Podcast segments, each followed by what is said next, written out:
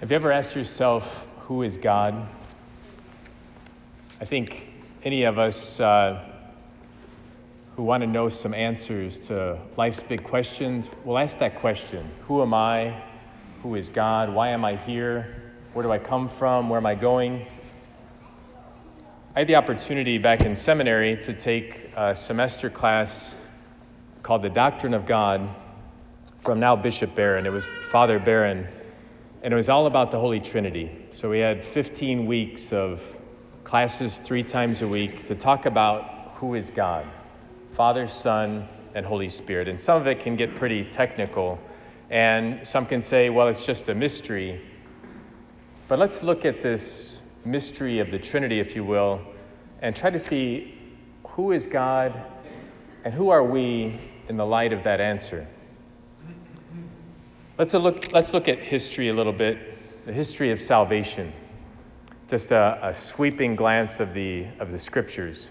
At the very beginning of time in the scriptures, we have the story of creation, and we have God speaking the Word. And who do we know becomes the Word made flesh? Of course, is Jesus. So that God speaks and things happen. We also hear the breath of God, this ruah, kind of hovering over the waters as the waters are formed. And so from the very beginning, we see the Holy Trinity in action Father, Son, and Holy Spirit, but we don't know Him in those terms then. Throughout the Old Testament, God sends prophets and kings and, and, judges to try to guide His people because God loves them. I am your God, and you are my people. But what do we know happened? They kept killing the prophets, they disregarded the judges, the kings. And so God thought, I'll send them my son. I'll send the word, and it will become flesh and dwell among my people. And of course, that's what we celebrate on, on Christmas, the birth of Jesus. I just got back from the Holy Land this week and was able to celebrate Mass in some incredible sites. One of them was at the Church of the Nativity, where the Word became flesh. And you talk about powerful experience. I'll talk more about the Holy Land as we go. Jesus walked our walk, He talked our, our talk, He lived our lives in everything but sin. And then, of course, we know they didn't treat Him too well either. And so they crucified Jesus. And what happened? Imagine being one of his closest followers. Peter you know, the first among the apostles denied Christ three times around the praetorium, thinking, gosh, if this is happening to our leader, what's going to happen to us? Why do we believe that Jesus is God? I think it's because of the resurrection. But why do we believe even in the resurrection? It's looking at what happened to those apostles who were scared and then went and gave their lives for Christ. They gathered in the upper room, and Jesus appeared among them, and he says, Shalom Aleichem, peace be with you. Thomas, you can touch the wounds in my side, the nail marks in my hands. This is real. I was dead, and now I'm alive. And those men went from being scared to going out and giving their lives. Everyone died a martyr's death except John, who died a normal uh, death of, of old age. I always say this would you give your lives for something that you weren't sure about? I know I wouldn't. I wouldn't bet my life that the Cubs will win the World Series this summer. Love to see it happen. It's less than a 50 50 proposition. No way would I bet my life on that. But I have and will continue to bet my life that He's the Son of God, that He's the second person in the Holy Trinity, the same Word that created the universe, walked among us, and lived our lives and died our death. A little side story with this just on Monday, I had Mass in the tomb where they laid Jesus. It's always, this is the third time I've had the opportunity to do this. And you talk about a close moment to Christ. In the tomb, only four people fit, and then the rest of the group was outside the, uh, the tomb, and there were 53 of us. And I remember as I walked outside the tomb after the consecration, the doorway is about this high, just like a cave. And as I came out, there was Maria, 14 year old daughter of one of our uh, pilgrims. Uh, their whole family came. It was a family of seven. And as I gave her communion, I could see tears in her eyes. And after Mass, we were reflecting on the graces, and she said, You know, when you came out of the tomb, it was like I was reflecting that Jesus had gone into that tomb dead, but he came out of the tomb alive and resurrected and came out in the Eucharist. And she said, I felt like Mary Magdalene because she was the first to see Jesus alive. And I said, How old are you? 14 years old to have that kind of theological reflection, incredible. But she believed. And I believe that God called me to be a Catholic priest is to help Catholics realize do you believe and do you really appreciate the gifts that you have in this church, especially the gift of the sacraments and Jesus in the Eucharist, body, blood, soul, and divinity? Do you believe that that's Him? And of course, Jesus, after the resurrection, walked the earth for 40 days, revealing himself, saying, I'm alive. And then he ascended into heaven. But before he ascended into heaven, they wanted to hold on to him and say, Stay with us. We need you here. And Jesus says, You don't want me to stay here because unless I return to the Father, we cannot send our Holy Spirit. And you're going to want that Holy Spirit because you've seen the things I've done through the power of the Holy Spirit, you're going to be able to do the things I've done and even greater things. Do you believe that? That the Holy Spirit that lives inside of each one of us through the power of our baptisms is the same Holy Spirit that hovered over the waters at the creation of, of the world. The same Holy Spirit that the Father and Son sent to be with us. Bishop Barron told us in that seminary class that the Holy Trinity is God the Father is the lover, Jesus is the beloved, and the Holy Spirit is the love between the Father and the Son. St. John tells us repeatedly in Scripture that God is love. And the whole story of, of, of salvation, the whole story in Scripture is a story of love. God reaching out to me and you to say, He says, I want you to participate in this divine love. Two years ago, I had the opportunity to attend a, a retreat called Healing the Whole Person in uh, Tallahassee. It's from the John Paul II Healing Institute.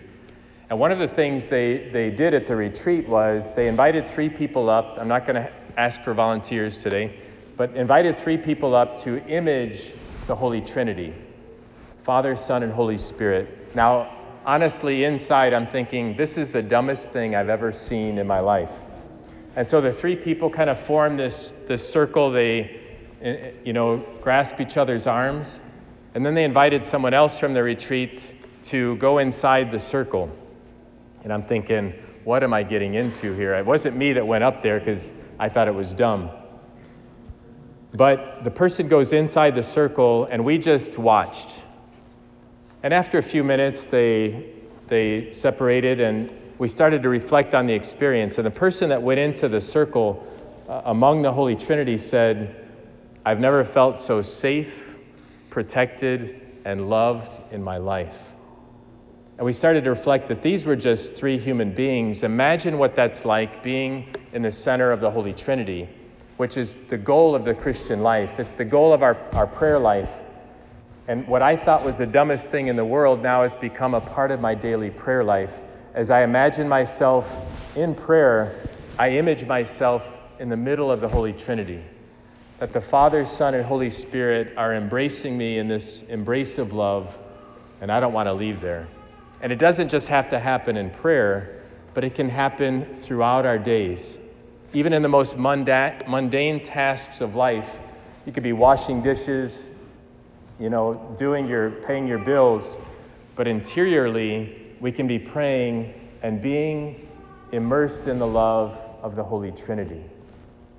That's the desire of God, Father, Son, and Holy Spirit, that we know that we're loved, that we know that we are His beloved sons and daughters. If you see the Trinity in action in, in the scriptures, think about the baptism of the Lord.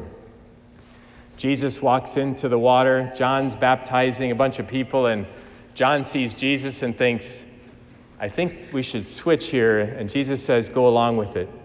And as John baptizes Jesus, what happens? The heavens open. The voice of the Father says, This is my beloved Son, Father and Son, in whom I'm well pleased. And what happens? The Holy Spirit descends like a dove upon the Son. The Holy Trinity is there. If you think about why was Jesus crucified? It wasn't because he was a good teacher or a prophet. It was because they thought he blasphemed, because he said, The Father and I are what? We're one. We're one. To the ears of a Jew, that's, that's blasphemy because God is one. God is not three according to the Jewish faith. What separates Christianity from the Jewish faith and from the Muslim faith is that we believe that God is one person, but uh, one God, but in three persons. It's blasphemy. The Father and I are one. And Jesus tells the paralytic, remember the four people who, who uh, brought their friend to Jesus? They dug a hole through Peter's roof to get them to Jesus. And Jesus says, Your sins are forgiven you. And everybody thought, only God can forgive sins. That's right, because Jesus is God. Do we understand completely how this can happen? God is one, but in three persons? No, but it's real. God loves us, and He comes to us in these three persons. And so He invites us into His divine life. He invites us every time we come to Mass. You may say, Gosh, this is so boring. Why do I come to Mass every week? It's because here the Holy Trinity invites us into their embrace. Jesus offers himself on this altar as the greatest act of love in the history of salvation as a human being, but also God. Our God, the one who created the universe, died for you. What does that do in your heart? What stirs in your heart as you reflect on that message? God died for you on the cross. He invites us to a response. We can walk away and say, hey, that baseball game's more important. I've done that before in my life, and now I realize how small I was thinking. Do I still love sports? Yes. But nothing and no one can compare to the God of the universe. Nothing and no one can give me the peace and joy that God, the Father, Son, and Holy Spirit can do.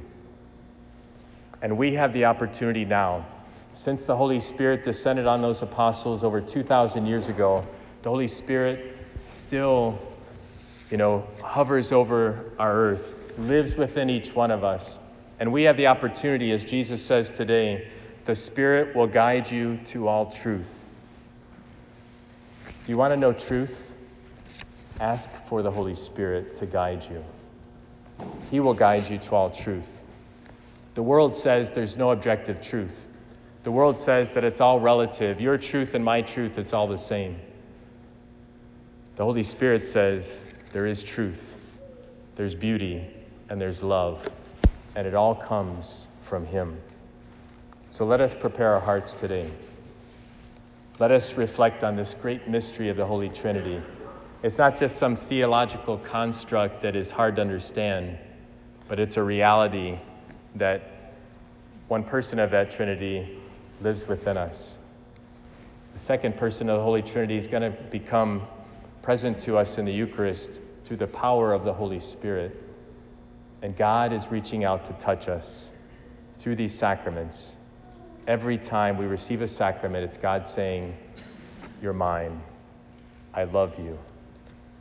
I showed it on the cross. You don't have to raise your hands, but do you believe in the real presence of Jesus in the Eucharist? Statistics say that even among Catholics, uh, the number is very small. I think God has called me to be a Catholic priest to help people who've grown up in this church to appreciate the incredible gift of the Eucharist Jesus' body, blood, soul, and divinity.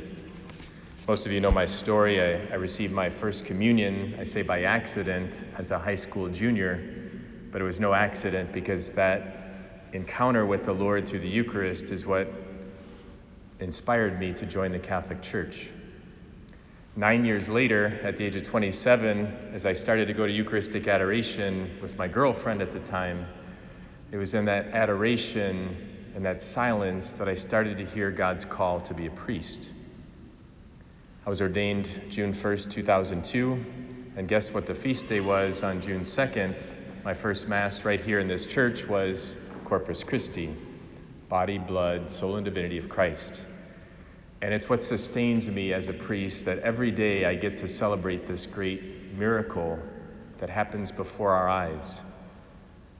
But our bodily senses deceive us. And if you're like me, I tend to be a skeptic by nature, and I want people to prove it to me that that's more than just bread and wine. So, why do we believe that this is truly the body and blood of Christ? A little bit of his history. We heard the first reading today from Genesis. We have this kind of mysterious figure called Melchizedek. In Hebrew, that means king of righteousness. And he's the king of which town? But Salem, which comes from the word shalom, which means peace. Interestingly, the king of peace. And Abraham has just come back from battle. And what does the priest Melchizedek bring as an offering? But bread and wine. Sound familiar? And we, we sang in the psalm today, You are a priest forever in the line of Melchizedek. We, we don't know the, the origin or the end of Melchizedek, so he's kind of this symbol of Jesus being this priest forever. We hear in the second reading from Paul's letter to the Corinthians, which was probably written about 20 years before the Gospels. So this is the earliest recording that we have of the Eucharist. And Paul is saying that Jesus himself said as he took the bread, he says, This is my body. Now, when Jesus says something, it happens. He's the Word of God, and when, when the Word of God spoke in Genesis, what happened? Things were created. And so when Jesus says, This is my body, it's his body. When he says, This is the cup of my blood, it's the cup of his blood. And then we go to John chapter 6, probably my favorite chapter in Scripture. Four times Jesus says, Unless you eat my flesh and drink my blood, you have no life in you. And he had gathered a lot of followers. They loved the miracles, they loved his preaching and teaching. But they said, You're getting a little crazy here. This sounds like cannibalism. And they started to walk away. And what Jesus did not say is really important. What he did not say was, Come on back, I'm just kidding. It's a metaphor, it's a symbol. He didn't say that. And he risked losing all of his followers for this teaching. And he looked at the 12 who remained and he said, Will you leave me too? In other words, he's saying, I know this is hard to understand. You're not going to understand, you know, the whole theology of transubstantiation, but do you trust me? And Peter speaks up for the apostles and he says, Lord, to whom shall we go? You alone have the words of everlasting life. In other words, I don't get this completely, but I trust you. And if you say it is, I'm all in. The Lord looks at us today too, and He says, Do you trust me? Do you believe that miracles are possible? For most of us, it's easy to believe that God became man and this human being, this little baby in Bethlehem. Why can't he become present in the form of bread and wine here in the Eucharist at Mass? More things that are not coincidental. Bethlehem. In Hebrew, Bethlehem means house of bread. In Arabic, I just learned this in the Holy Land last week. Arabic, Bethlehem means house of flesh. Isn't that interesting? That his the bread becomes flesh. Bethlehem means both house of bread and house of flesh. Where is Jesus born? But in a feeding trough, in a town called House of Bread and House of Flesh. And so from his very birth, he's showing that I've come to be food for the life of the world. None of this is accidental. And then the passion.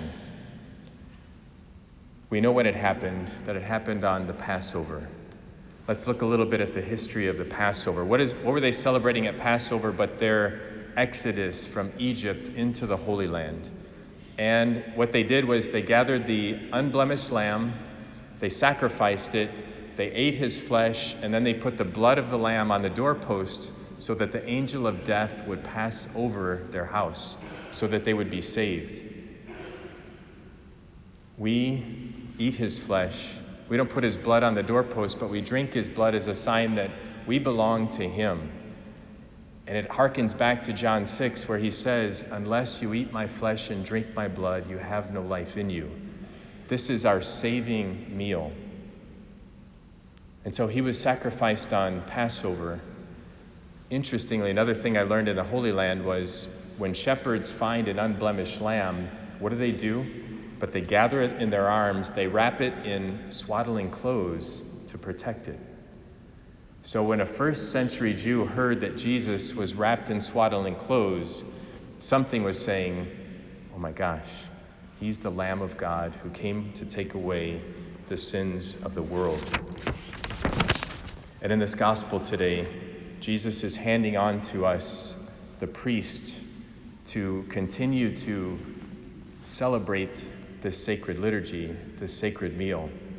It's a story of the feeding of 5,000 you know, and, and the, his followers are saying, we need to send everybody out to go get food because all we have are five loaves and two fish. What does Jesus say to them? You give them something to eat. What he was saying is, I want you as my priest. I'm going to be leaving here soon. I'm not going to leave you alone, and I want you to feed my people. And then on that Holy Thursday night, he celebrated the Last Supper. This is my body given up for you. This is my blood poured out for you. And even in this story of the feeding of 5,000, he took the fish and the loaves. He blessed them, he broke them, and he gave them away. Sound familiar? In just a few minutes at this altar, I'm going to take the gifts that come from all of you, bless them, break them, and give them away. And there were 12 wicker baskets full after they all fed on these five loaves and two fish. God's love is abundant and overwhelming, and it's more than we can possibly take in. One of my good friends, Father Dennis Spees, always says, receiving God's grace is like drinking from a fire hose. it's impossible, it's overwhelming, and it's abundant. Jesus on this altar is both the priest, which is the one who offers the sacrifice, and he's the victim. He's the Lamb of God. It's the only time this has ever happened where someone is both the priest and the sacrifice. Only God can do that. And he did it for us. The last thing I'll share that convinces me that this is true are the Eucharistic miracles. If you haven't heard of these, I encourage you to go home and Google Eucharistic miracles. When I share these stories, people say, Why don't we hear about this? Because over the last 2,000 years, at different times in different places around the world, as priests are consecrating the bread and wine, often priests who themselves are doubting the real presence, the bread and wine turn into actual flesh and blood. Scientifically proven by scientists who aren't even Catholic and don't even know what's going on, they say that's flesh of the human heart and that's type AB blood. Interestingly, the same blood type happens every time, and it's the same blood type that they found on the Shroud of Turin. Coincidence? I think not. So, my brothers and sisters, the Lord invites us to trust. He invites us to faith. Before he ascended into heaven, he said, I will never leave you alone. And th- this is one of the greatest ways he does it. Through the priesthood, he becomes present to us on this altar. He's present in every tabernacle and every Catholic church around the world. And it's what, what's different from any other religion in the world. And it's what drew me as this Protestant baseball player into the Catholic Church. It's because of this gift. He looks at us as he looked at his 12 as people walked away, and he said, Will you leave me too? Brothers and sisters, we know our church isn't perfect. But there's no other place that you can find Jesus in the Eucharist. Let us give thanks, for Eucharist means thanksgiving. You don't have to raise your hands, but do you believe in the real presence of Jesus in the Eucharist? Statistics say that even among Catholics, uh, the number is very small. I think God has called me to be a Catholic priest to help people who've grown up in this church to appreciate the incredible gift of the Eucharist Jesus' body, blood, soul, and divinity. Most of you know my story. I, I, received my first communion, I say by accident, as a high school junior, but it was no accident because that encounter with the Lord through the Eucharist is what inspired me to join the Catholic Church. Nine years later, at the age of 27, as I started to go to Eucharistic adoration with my girlfriend at the time, it was in that adoration and that silence that I started to hear God's call to be a priest. I was ordained June 1st, 2002. And guess what the feast day was on June 2nd? My first Mass right here in this church was Corpus Christi body, blood, soul, and divinity of Christ. And it's what sustains me as a priest that every day I get to celebrate this great miracle that happens before our eyes. But our bodily senses deceive us. And if you're like me, I tend to be a skeptic by nature. And I want people to prove it to me that that's more than just bread and wine. So, why do we believe that this is truly the body and blood of Christ? A little bit of his history. We heard the first reading today from Genesis. We have this kind of mysterious figure called Melchizedek. In Hebrew, that means king of righteousness. And he's the king of which town? But Salem, which comes from the word shalom, which means peace. Interestingly, the king of peace. And Abraham has just come back from battle. And what does the priest Melchizedek bring as an offering? But bread and wine. Sound familiar? And we, we sang in the psalm today, You are a priest forever in the line of Melchizedek. We, we don't know the, the origin or the end of Melchizedek, so he's kind of this symbol of Jesus being this priest forever. We hear in the second reading from Paul's letter to the Corinthians, which was probably written about 20 years before the Gospels. So this is the earliest recording that we have of the Eucharist. And Paul is saying that Jesus himself said, as he took the bread, he says, This is my body. Now, when Jesus says something, it happens. He's the Word of God, and when, when the Word of God spoke in Genesis, what happened? Things were created. And so when Jesus says, This is my body, it's his body.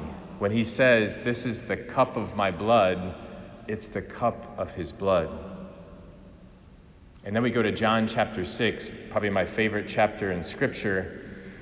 Four times Jesus says, Unless you eat my flesh and drink my blood, you have no life in you. And he had gathered a lot of followers. They loved the miracles, they loved his preaching and teaching. But they said, You're getting a little crazy here. This sounds like cannibalism. And they started to walk away.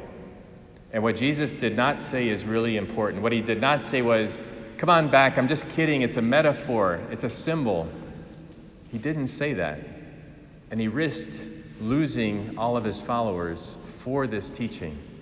And he looked at the 12 who remained and he said, Will you leave me too? In other words, he's saying, I know this is hard to understand. You're not going to understand, you know, the whole theology of transubstantiation, but do you trust me? And Peter speaks up for the apostles and he says, Lord, to whom shall we go? You alone have the words of everlasting life. In other words, I don't get this completely, but I trust you. And if you say it is, I'm all in. The Lord looks at us today too, and He says, Do you trust me? Do you believe that miracles are possible? For most of us, it's easy to believe that God became man and this human being, in this little baby in Bethlehem. Why can't He become present in the form of bread and wine here in the Eucharist at Mass. More things that are not coincidental. Bethlehem. In Hebrew, Bethlehem means house of bread. In Arabic, I just learned this in the Holy Land last week. Arabic, Bethlehem means house of flesh. Isn't that interesting? That his the bread becomes flesh. Bethlehem means both house of bread and house of flesh. Where is Jesus born? But in a feeding trough, in a town called House of Bread and House of Flesh. And so, from his very birth, he's showing that I've come to be food for the life of the world. None of this is accidental. And then the passion. We know when it happened, that it happened on the Passover. Let's look a little bit at the history of the Passover. What, is, what were they celebrating at Passover but their exodus from Egypt into the Holy Land? And what they did was they gathered the unblemished lamb, they sacrificed it, they ate his flesh, and then they put the blood of the lamb on the doorpost so that the angel of death would pass over their house, so that they would be saved. We eat his flesh. We don't put his blood on the doorpost, but we drink his blood as a sign that we belong to him.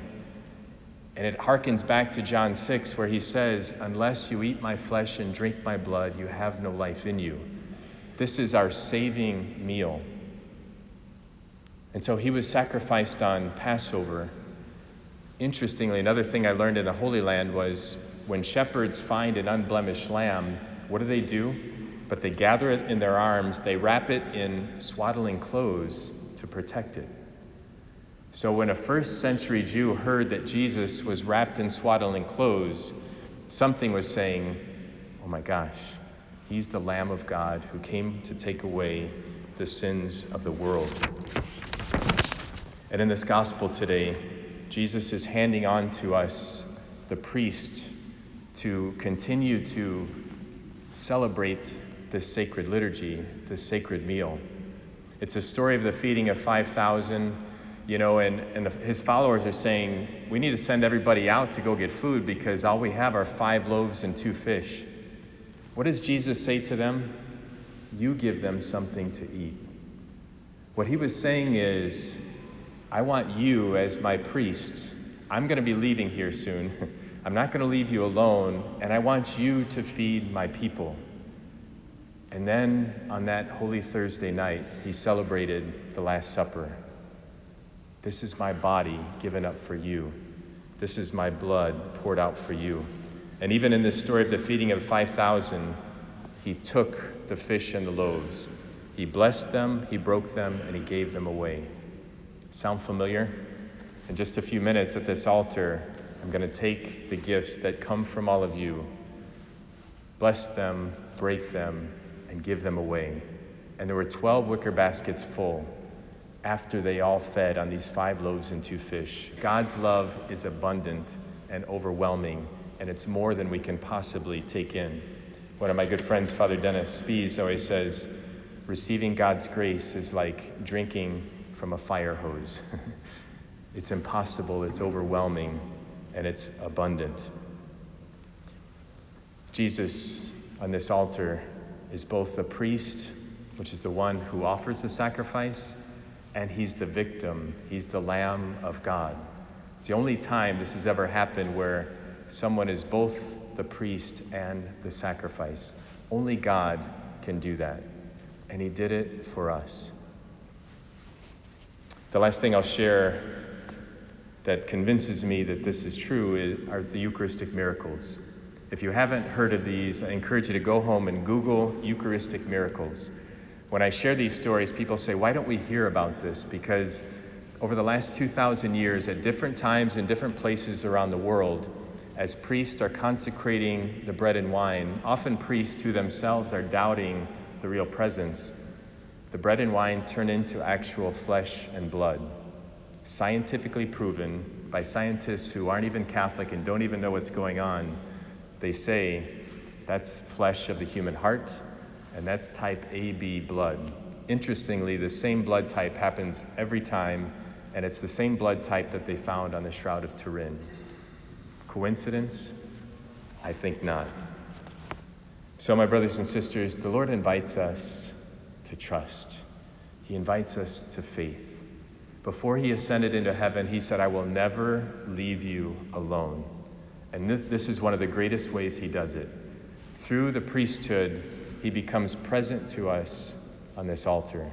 He's present in every tabernacle and every Catholic church around the world. And it's what, what's different from any other religion in the world. And it's what drew me as this Protestant baseball player into the Catholic Church. It's because of this gift. He looks at us as he looked at his 12 as people walked away, and he said, Will you leave me too? Brothers and sisters, we know our church isn't perfect, but there's no other place that you can find Jesus in the Eucharist. Let us give thanks, for Eucharist means thanksgiving. You don't have to raise your hands, but do you believe in the real presence of Jesus in the Eucharist?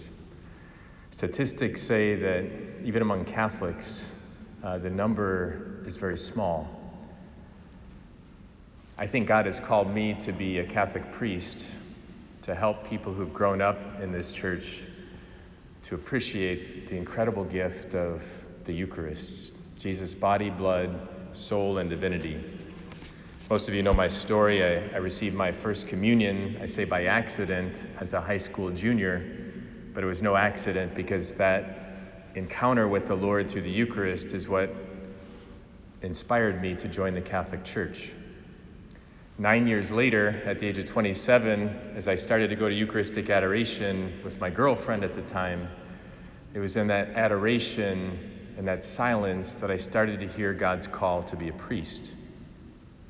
I was ordained June 1st, 2002, and guess what the feast day was on June 2nd? My first Mass right here in this church was Corpus Christi, body, blood, soul, and divinity of Christ. And it's what sustains me as a priest that every day I get to celebrate this great miracle that happens before our eyes. But our bodily senses deceive us. And if you're like me, I tend to be a skeptic by nature, and I want people to prove it to me that that's more than just bread and wine. So, why do we believe that this is truly the body and blood of Christ? A little bit of his history. We heard the first reading today from Genesis. We have this kind of mysterious figure called Melchizedek. In Hebrew, that means king of righteousness. And he's the king of which town? But Salem, which comes from the word shalom, which means peace. Interestingly, the king of peace. And Abraham has just come back from battle. And what does the priest Melchizedek bring as an offering? But bread and wine. Sound familiar? And we, we sang in the psalm today, You are a priest forever in the line of Melchizedek. We, we don't know the, the origin or the end of Melchizedek, so he's kind of this symbol of Jesus being this priest forever. We hear in the second reading from Paul's letter to the Corinthians, which was probably written about 20 years before the Gospels. So this is the earliest recording that we have of the Eucharist. And Paul is saying, that Jesus himself said as he took the bread, he says, This is my body. Now, when Jesus says something, it happens. He's the Word of God, and when, when the Word of God spoke in Genesis, what happened? Things were created. And so when Jesus says, This is my body, it's his body. When he says, This is the cup of my blood, it's the cup of his blood. And then we go to John chapter 6, probably my favorite chapter in Scripture. Four times Jesus says, Unless you eat my flesh and drink my blood, you have no life in you. And he had gathered a lot of followers. They loved the miracles, they loved his preaching and teaching. But they said, You're getting a little crazy here. This sounds like cannibalism. And they started to walk away. And what Jesus did not say is really important. What he did not say was, Come on back, I'm just kidding. It's a metaphor, it's a symbol. He didn't say that. And he risked losing all of his followers for this teaching. And he looked at the 12 who remained and he said, Will you leave me too? In other words, he's saying, I know this is hard to understand. You're not going to understand, you know, the whole theology of transubstantiation, but do you trust me? And Peter speaks up for the apostles and he says, Lord, to whom shall we go? You alone have the words of everlasting life. In other words, I don't get this completely, but I trust you. And if you say it is, I'm all in. The Lord looks at us today too, and He says, Do you trust me? Do you believe that miracles are possible? For most of us, it's easy to believe that God became man and this human being, this little baby in Bethlehem. Why can't he become present in the form of bread and wine here in the Eucharist at Mass? More things that are not coincidental. Bethlehem. In Hebrew, Bethlehem means house of bread. In Arabic, I just learned this in the Holy Land last week. Arabic, Bethlehem means house of flesh. Isn't that interesting? That his the bread becomes flesh. Bethlehem means both house of bread and house of flesh. Where is Jesus born? But in a feeding trough, in a town called House of Bread and House of Flesh. And so, from his very birth, he's showing that I've come to be food for the life of the world. None of this is accidental. And then the Passion. We know when it happened, that it happened on the Passover. Let's look a little bit at the history of the Passover. What, is, what were they celebrating at Passover but their exodus from Egypt into the Holy Land? And what they did was they gathered the unblemished lamb, they sacrificed it, they ate his flesh, and then they put the blood of the lamb on the doorpost so that the angel of death would pass over their house so that they would be saved. We eat his flesh.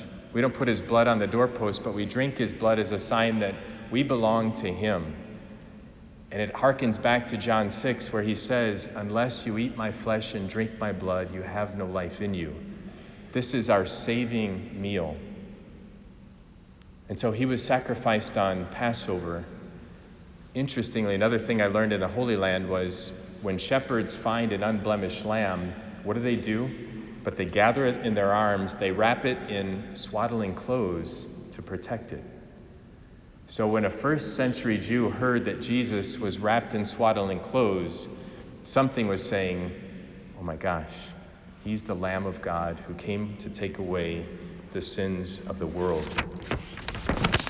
And in this gospel today, Jesus is handing on to us the priest to continue to celebrate this sacred liturgy, this sacred meal. It's a story of the feeding of 5,000, you know, and, and the, his followers are saying, we need to send everybody out to go get food because all we have are five loaves and two fish. What does Jesus say to them? You give them something to eat. What he was saying is, I want you as my priest. I'm going to be leaving here soon. I'm not going to leave you alone, and I want you to feed my people. And then on that Holy Thursday night, he celebrated the Last Supper. This is my body given up for you. This is my blood poured out for you. And even in this story of the feeding of 5,000, he took the fish and the loaves. He blessed them, he broke them, and he gave them away. Sound familiar? In just a few minutes at this altar, I'm going to take the gifts that come from all of you, bless them, break them, and give them away. And there were 12 wicker baskets full after they all fed on these five loaves and two fish. God's love is abundant and overwhelming, and it's more than we can possibly take in. One of my good friends, Father Dennis Spees, always says, receiving God's grace is like drinking from a fire hose. it's impossible, it's overwhelming, and it's abundant. Jesus on this altar is both the priest, which is the one who offers the sacrifice, and he's the victim. He's the Lamb of God. It's the only time this has ever happened where someone is both the priest and the sacrifice. Only God can do that. And he did it for us. The last thing I'll share that convinces me that this is true are the Eucharistic miracles. If you haven't heard of these, I encourage you to go home and Google Eucharistic miracles.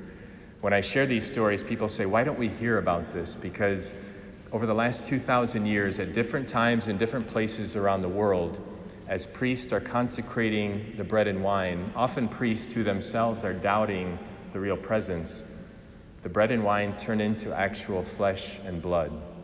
Scientifically proven by scientists who aren't even Catholic and don't even know what's going on, they say That's flesh of the human heart, and that's type AB blood. Interestingly, the same blood type happens every time, and it's the same blood type that they found on the Shroud of Turin. Coincidence? I think not. So, my brothers and sisters, the Lord invites us to trust.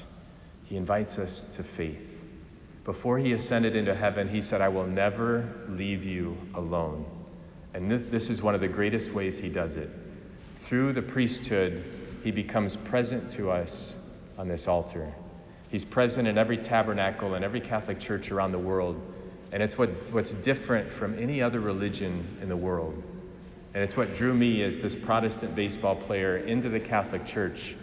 It's because of this gift.